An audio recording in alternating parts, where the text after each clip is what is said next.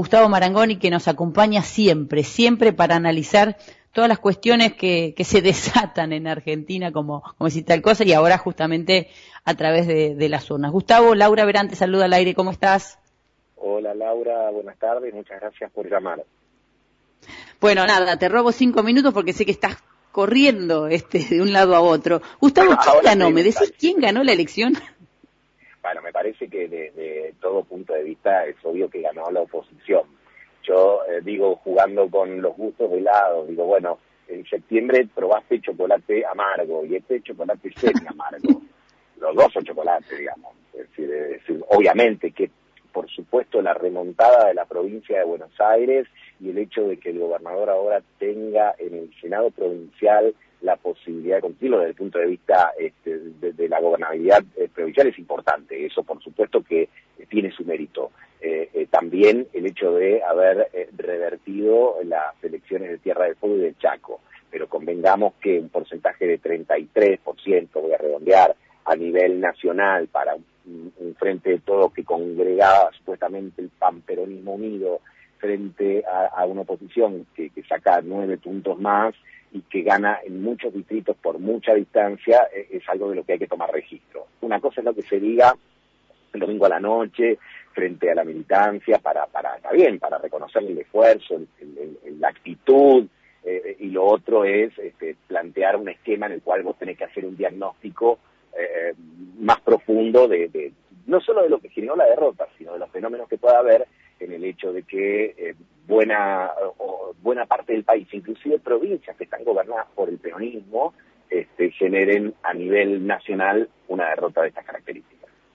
Se le está buscando nombre, fíjate vos, para justificar esto, que bueno, que haya tomado dimensiones hasta, hasta graciosas, ¿no? Quién gana perdiendo, quién pierde ganando. Teresa García nos dice que no fue una remontada, sino una recuperación.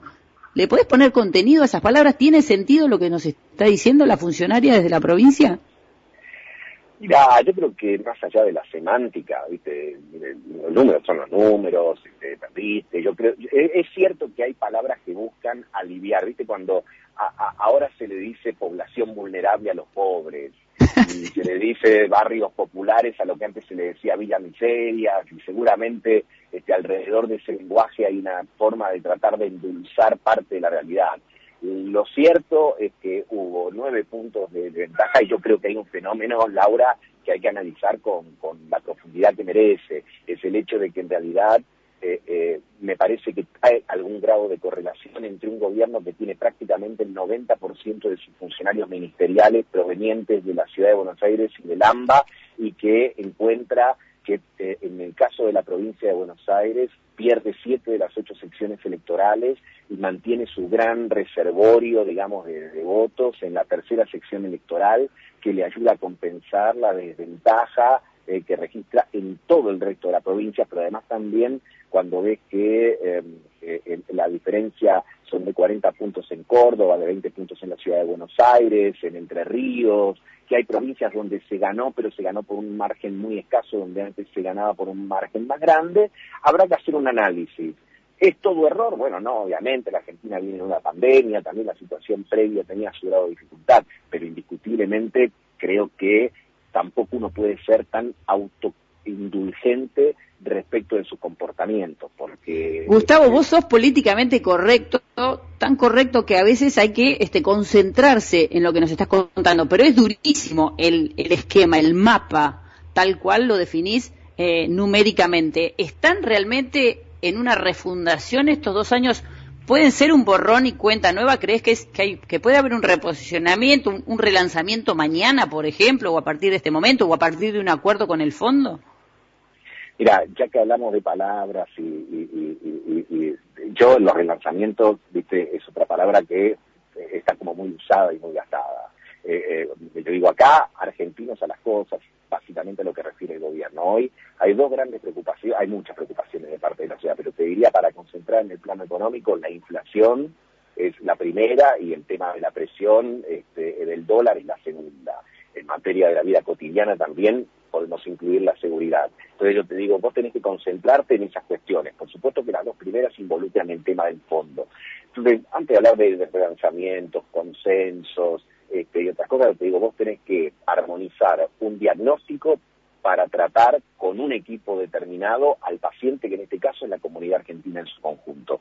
Hasta acá eso no ha sucedido o de alguna manera le falta, este, digamos, eh, eh, le falta bastante. ¿Por qué? Porque vos te encontrás con eh, integrantes del mismo ministerio que tienen muchas veces miradas diferentes.